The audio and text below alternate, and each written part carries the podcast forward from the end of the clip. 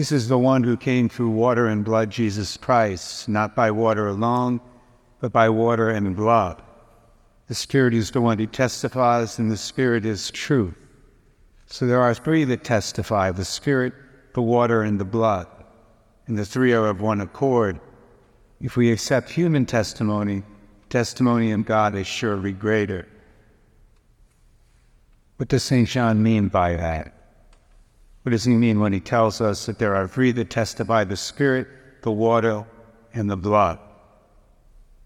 Well, there are various interpretations of those verses, but the one I like is found in the footnote to this passage in the Navarre Bible commentary. Here it says that St. John points to three witnesses the Holy Spirit, water, and blood.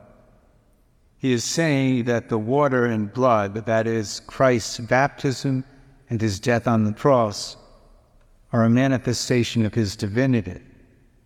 Clearly, the word witness is used here in a broad sense, namely in the sense that at those two moments in his life, Christ makes known to us that he is true God.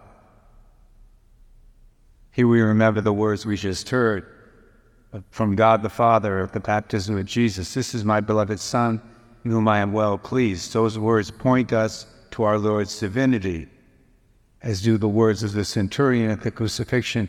Clearly, this man was the Son of God.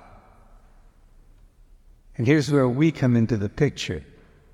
Yes, the baptism of Jesus and his crucifixion and death testify to who he is, they testify to his divine nature. But the Lord needs us in this world. The Lord needs us to validate that testimony by our personal testimony. In other words, He needs us to reveal His identity to the world by our personal witness, by our personal discipleship. People are not going to believe that Jesus is God unless we who claim to believe in Him live lives of faith and charity, lives that witness to His presence, His risen presence in us, in our lives. That's the challenge of these verses of sacred Scripture. It's a big challenge, challenge we face every day it's a challenge that every Christian faces every day. Let's pray at this Mass that the Lord will give us the grace to meet that challenge successfully so that we can say that there are actually not three who testify, but rather four that testify the Spirit, the water, the blood, and us.